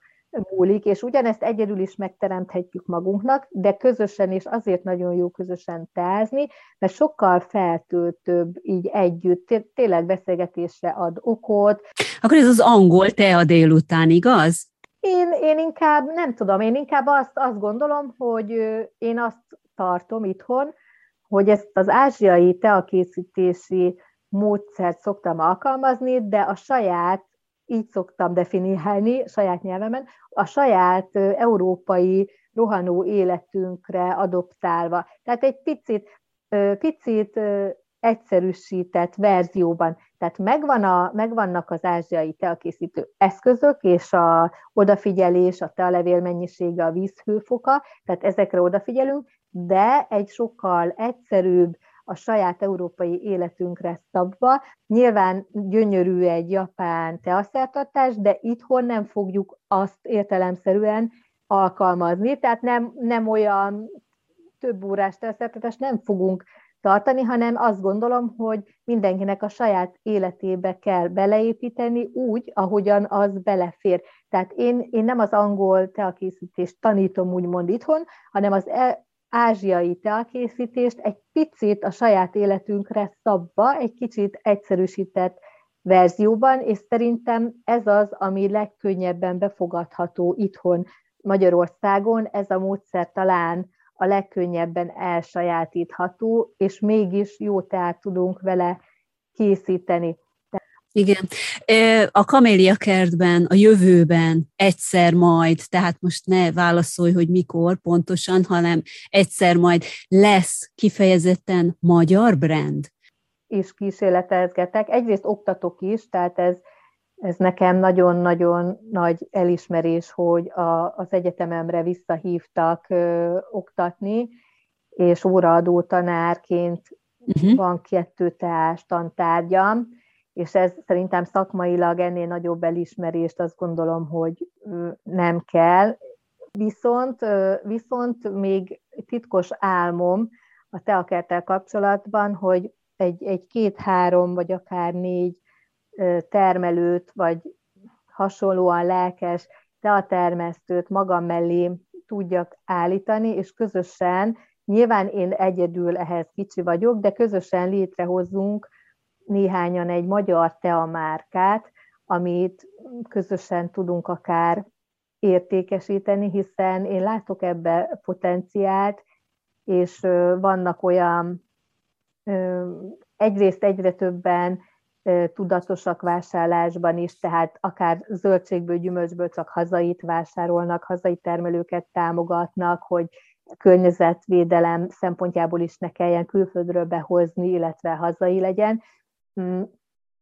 Tehát azt gondolom, hogy teából is lehetne tudatosabban egy picit az európai vagy a hazai, akár a hazai teákat előnyben részesíteni. Másrészt vannak olyan éttermek, akik csak hazai alapanyagokat használnak. Igen, tehát akkor ez most a otthoni vedd a magyart. Igen, ö, igen, ö, igen, ez most elég... Ö, amire ugye fel lehet igen. fűzni nagyon sok mindent, ami valóban nagyon jó, valóban nagyon jó, hogy vedd a magyart.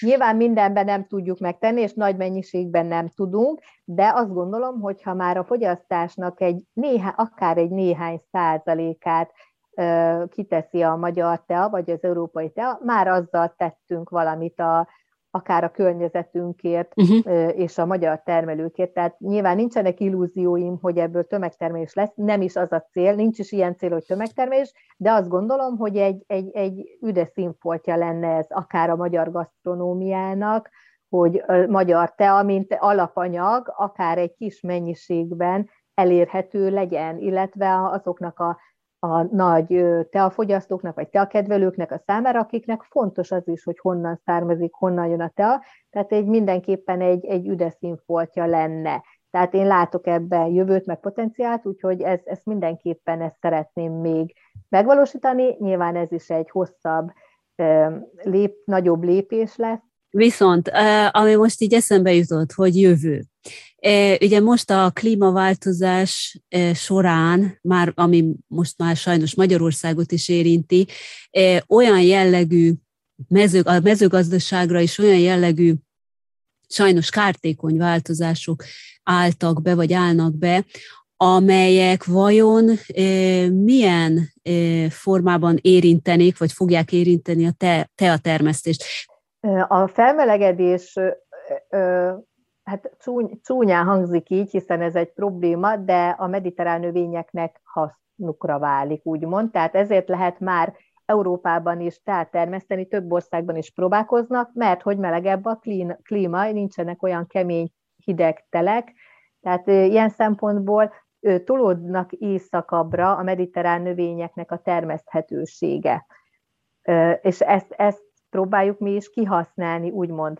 A, a, szárazság, a szárazság, illetve a nagy esőzések nyilván az egy probléma lesz majd, itt azért az még jó sokára lesz szerintem, de a helyválasztás ezért fontos, például nekem is azért van domboldalon, hegyoldalon, lejtős területen, mint ahogy Ázsiában is azért ültetik ugye lejtőre, hogy lefolyjon a nagy mennyiségű víz, ne álljon meg alatta, és pont ez, ezt a célt szolgálja a bakhát is, tehát nekem eleve bakhátra van ültetve, mert ha jön egy nagyobb eső, akkor lefolyik a bakhátról a víz. Tehát ezt termesztés technológiával ki lehet küszöbölni, de a felmelegedés egyenlőre még számunkra hasznot jelent. Aztán nyilván a mezőgazdaságban is alkalmazkodni kell a a klímaváltozáshoz, ahogy a növények meg az állatvilág is alkalmazkodnak, azt gondolom, hogy a szakembereknek is előbb-utóbb alkalmazkodni kell, és lehet, hogy egy picit módosítani kell, akár a növények összetételén.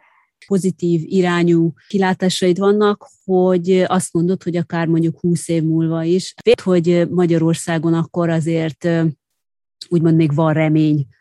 Igen, itt még ilyen nagyon, szélső, nagyon szélsőséges időjárás azért nálunk nincs. Tehát ilyen szempontból, mint a hurikán, meg ezek, meg a monszun, a Kárpát-medencében azért biztonságban vagyunk. Sőt, olvastam egy tanulmányt arról, hogy negatív változások lehetnek az ázsiai teatermesztésben, tehát hogy milyen problémákkal kell majd ott a teatermesztőkkel szembesülni, hogy ott is már többet kell Igen, többet kell akár permetezni, és pont ezért foglalkoznak egyre többen Európával teatermesztéssel, hiszen ha majd, nyilván ez egy hosszú távú dolog, de ha csökken az ázsiai teatermesztés, valahol be kell pótolni, hiszen a kereslet folyamatosan nő, és ezért kezdenek akár Amerikában, vagy akár Európában egyre többen próbálkozni a teatermesztéssel. Igen, de ugyanazt a minőségű teát nem, szerintem nem, nem tudják. Nem, nem is az meg. A cél, hanem ez egy helyi, egy egész, egy más, egy helyi ö, tea lesz, tehát nem is ö,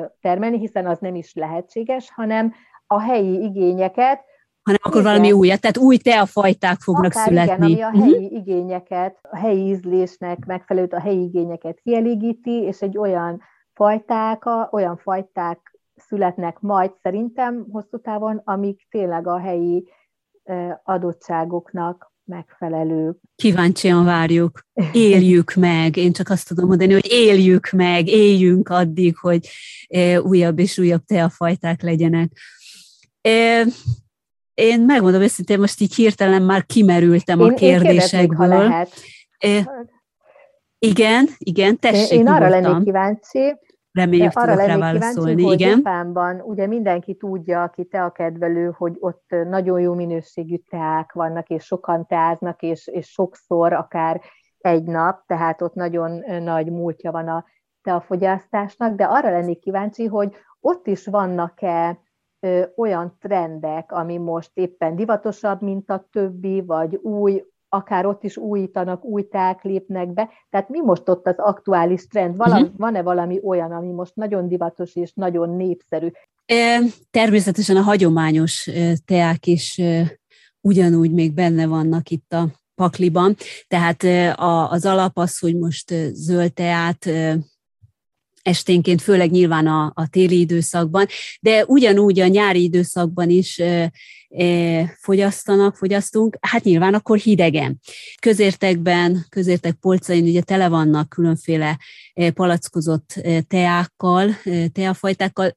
Itt az emberek többsége, e, vagy ugye automatákból is lehet teát vásárolni, dobozos, uh-huh. tehát dobozos tea is van, tehát mindenféle formában vannak teák, és ugye amellett, hogy jó a tiszta víz, tehát nyilván vizet is fogyasztanak, de elsődlegesen ugye a tea az, ami mondjuk egy ebédhez azt fogja meginni. Ezekből is ugye nagyon sokféle van, de alapban, ami elmondható, hogy ezek nem uh-huh. cukrozottak. Éppen ezért ugye a japánok többsége, amikor Európába megy, és, és teával kínálják, vagy, vagy ugye tea, és hát már eleve, hogy cukrozott, ezt nem, nem nagyon szeretik, nincsenek hozzászokva, tőle cukormentesen alapban a teának az ízét lehet valóban megízlelni és élvezni. Most, amit ugye, mi a trend és mi az, ami így különlegesség, a, itt most kiemelném a Suntory cég, ugye ez egy híres tea, többek között teákat is ugye gyártanak, és a Suntorynak van az Iemon tokcsája, tehát a Suntorynak az Iemon, ez a más néven Tokuho, Tokuhónak is szokták mondani, emle, emlegetni, ez egy koffeinmentes tea, és ennek most ez egy olyan, tényleg lehet, hogy Magyarországon ez ilyen bombaként robban, vagy ilyesmi, de ez tényleg zsíroldó, tehát égeti a zsírt. Amikor az ember ezt issza, megissza, és a cég is ugye úgy ajánlja, hogy naponta fél litert kell ebből meginni, és bizonyítottan a, tehát a metabolikus hatása az bizonyítottan jó, hiszen csinálta ez a cég honlapján is ugye lehet olvasni, hogy kétszáz főt figyeltek meg, hogy három hónapon keresztül itatták velük ezt a teát, és utána ugye cé tén, vagy hát közben is, ugye cé tén figyelték, hogy, hogy mennyire a zsírszövet az mennyire csökken, és ténylegesen csökkent. Na most, tehát nyilván ne úgy képzeljük el, hogy, hogy három hónap után az illető szinte elfogy, hogy annyira lefogyna. Nem, azért nem erről van szó, de egy egészséges belső zsír szint, tehát itt a metabolikus hatást azt el lehet érni. Valóban a középkorúak ezt isszák vacsora után. Ez egy nagyon közkedvelt tea, lehet mondani, hogy mindenkinek, mindenkinek lehet ajánlani. Ami tulajdonképpen ennek a, a kémiai alapja, tehát hogy ez most miért olvasztja a zsírt, azért ezt a Suntory cég szépen kísérletezte, hogy a zöld teában is bizonyos polifenolok ugye adva, tehát eleve már adottak.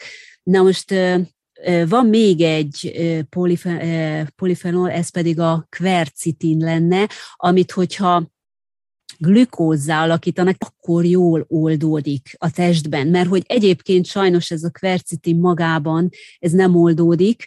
Egyébként ez a brokkoliban, a hagymában is megtalálható, ez a polifenol, de, de hát sajnos nem fejti ki ezt a jellegű hatását, de ezzel, tehát így, hogy kikísérletezték, hogy glükózzá alakítják, így feloldódik, és akkor elérték ezt a hatást is. Hát sokan egy egész kartonnal rendelnek, hogy akkor ő neki most egy havi adag. Lényeg, hogy azért minimum egy fél liter azért legyen. Nem tudom, ennek lehet, hogy nagy keletje lenne Magyarországon is. Ez van, de egyébként a katekint azt ugye itt árulják por, tehát étrendkiegészítő formában is, hogy ha ugye valaki, hát ne, ne, mert ugye a teával azért nem lehet akkora mennyiséget bevinni. Hát ez, ez ami most így, így hirtelen eszembe jutott, és amit tudnék válaszolni a kérdésedre. Az utolsó kérdésem viszont az lenne még hozzád, hogy ha eszedbe jut Japán, milyen színre asszociálsz, milyen szín jut eszedbe? Nekem a rózsaszín, megmondom miért, mert nagyon nagy, nagyon nagy vágyam, nagyon szeretem a japán cseresznye fákat, amikor virágzik, és mindig akkor körül tartom az első szabadtéri teakóstolót, itt egy japán kertbe szoktam tavasszal ilyen szabadtéri kóstolót tartani, és és nagy vágyam egyszer Japánba személyesen tavasszal elutazni, és megnézni a a cseresznyevirágzás ünnepet, úgyhogy nekem, nekem az a, a rózsaszín jut eszembe, és ö, aztán pedig a zöld. Ez meg nyilván te, azért, persze, mert a zöld teára azt, hogy állok. Igen, de az első ez a rózsaszín, a, a, a rózsaszín, rózsaszín, ami nekem. Köszönöm, köszönöm szépen, hogy nálad a rózsaszín. Eh, nagyon köszönöm szépen a beszélgetést még egyszer. Eh, nagyon sokat tanultam tőled, és nagyon sok sikert kívánok a Kaméliakerthez is, a továbbiakhoz is, és ahhoz, hogy egyszer legyen majd akkor Magyarországon is egy jó tea brand. Köszönöm szépen, én is nagyon sokat tanultam, és, és nagyon élveztem a beszélgetést. Hallottál róla, hogy Japánban? Ez itt a Hallottál róla, hogy Japánban című visszatérő hírmorzsa blokk, a podcasten belül, melyben érdekes, még akár meghökkentő dolgokat, újdonságokat szeretnék röviden bemutatni, amelyekről kizárólag itt, az Ablak Japánra podcastben lehet hallani.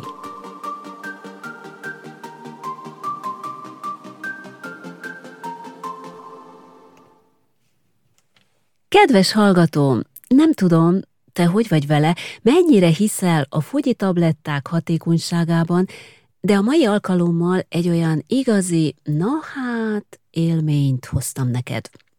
Biztosan lebegett már a te lelki szemeid előtt is az a kép, amikor a felesleges kilók csak úgy leolvadnak az ember testéről. Van ilyen? Most komolyan? Az biztos, hogy a Suntory nevű japán cég megalkotta a Tokuho brandjét, azaz a teát, ami szó szerint olvasztja a zsírt. Ez nem kamu, nincs benne semmi szemfényvesztés, semmi rábeszélés, hiszen, mint általában mindig, a japánok szeretik a dolgokat tudományosan megközelíteni. Több mint négyszáz embert követtek cé té vizsgálatokkal, hogy a tea milyen hatást gyakorol rájuk valójában. És az eredmény a fent említett zsírolvasztás volt. No, de ha te, kedves hallgatóm, nem tudsz esetleg hozzájutni a Tokuho bűvös teához, akkor se csüggedj. Vannak más lehetőségek is, amiből tudsz választani. Hiszen Japánban nem bíznak semmit sem a véletlenre. Most kivételesen nem rontok ajtóstul a házba, nem a megoldással kezdem, pedig tudom, hogy már kibontottad az antennáidat, szóval van egy-két dolog, amit szeretnék mindenek előtt elmondani. Ha a nyelvünk ízlelő bimbóit említem, akkor neked, kedves hallgatóm, hány íz jut az eszedbe? Igen, igen, az, amikor az ízlelésre specializálódott receptorok beazonosítják a négy fő ízt, amiről mi Európában beszélünk. Vagyis az édeset, a sósat, a savanyút és a keserűt. Japánban viszont ez is egy kicsit másképp van. Itt egy ötödik ízről is beszélnek, ez pedig nem más, mint az umami. Magyarul talán annyit tesz, mint a finom íz. kétezer-húszban jelent meg egy japán tanulmány, ami azt állítja, hogy a csökkent umami érzékelés az elhízáshoz vezető út egy előjelének is tekinthető. A tanulmány kimutatta, hogy azoknál az embereknél, akiknél csökkent az umami érzékelésének a képessége, nagyobb valószínűséggel nőtt az energiabevitel szintje. Magyarán többet ettek. Ráadásul ezek az emberek főleg az édességekben találták meg örömforrásuk nagy részét. A tanulmány konklúziója tehát az, hogy a stabil umami érzékenység fenntartása segíthet megelőzni a túllevést és ezáltal az elhízást.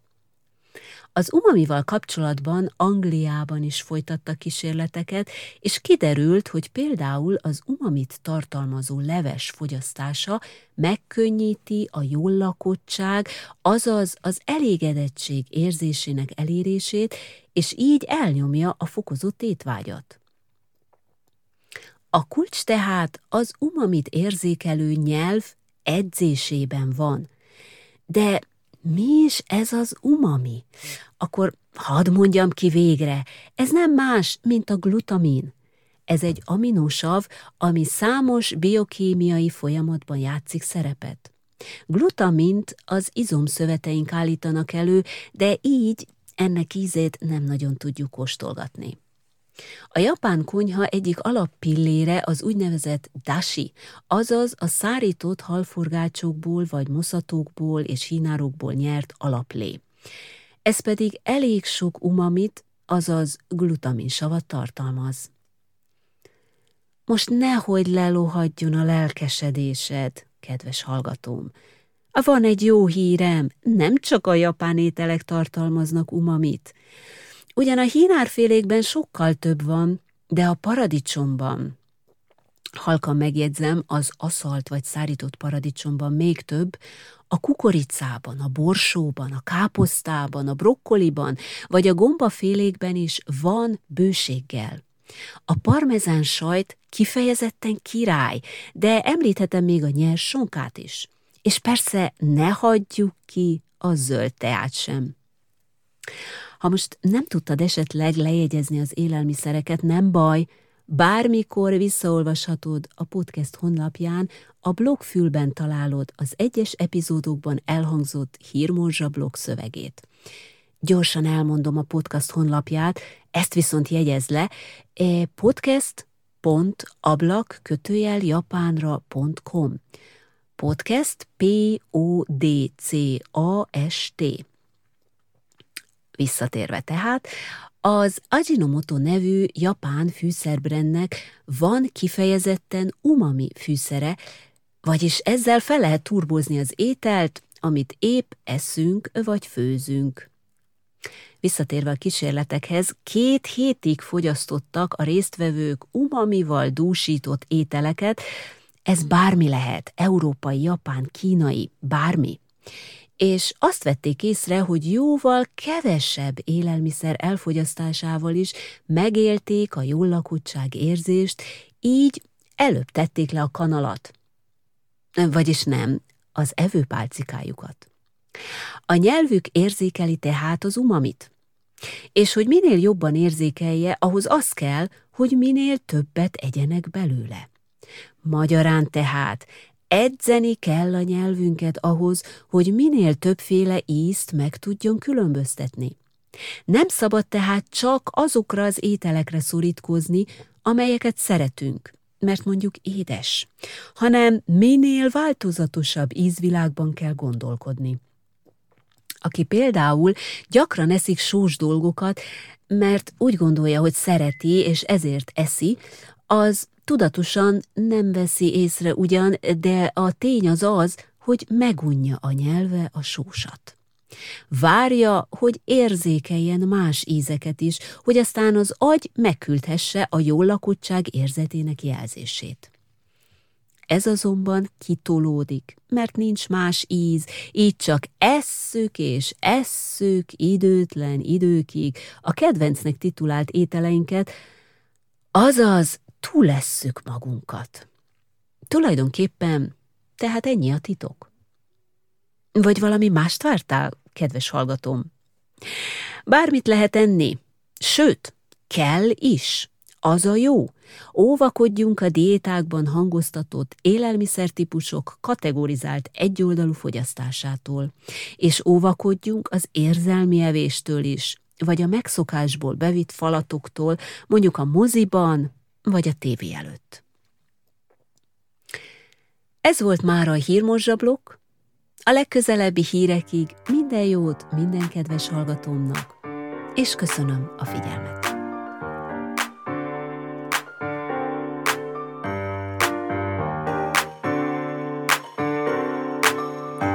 Kedves hallgatóm, ez volt az Ablak Japánra podcast Janagiszava Gyöngyivel, Japánról, egyenesen Japánból. De ahogy észrevetted az epizódból, nem is csak Japánról van szó. Inkább azt mondanám, hogy témákról, amelyek érinthetnek téged is. Témák, amelyek így vagy úgy kapcsolódnak Japánhoz, Magyarországhoz is, és a nagyvilághoz is. A podcast mindenek előtt gondolatokat szeretne ébreszteni benned, és egy képzeletbeli szemüveget kölcsönözni, amin keresztül olyan formán is nézheted a dolgokat, ahogy azt a japánok teszik. Megköszönöm, hogy velem töltötted az idődet ezen epizód révén, és természetesen várom a hozzászólásodat, értékes gondolataidat, melyeket megosztanál másokkal is. Ha szeretnéd, hogy minél többen megismerjék az Ablak Japánra podcastet, akkor mesélj róla kérlek másoknak is. Ha elnyerte tetszésedet az adás, kérlek jelöld öt csillaggal, így kerülhet feljebb a podcast a hallgatottsági listán. Mindezért előre is hálás köszönetet mondok. Végül pedig, de nem utoljára, ha nem akarod kihagyni a következő részeket, iratkozz fel a csatornámra, kövess a Facebookon, csatlakozz a Facebook csoporthoz, és nézz rá a többi közösségi média oldalra is. Minden további elérhetőséget megtalálsz az epizódhoz tartozó leírásban. Várlak szeretettel, legközelebb is!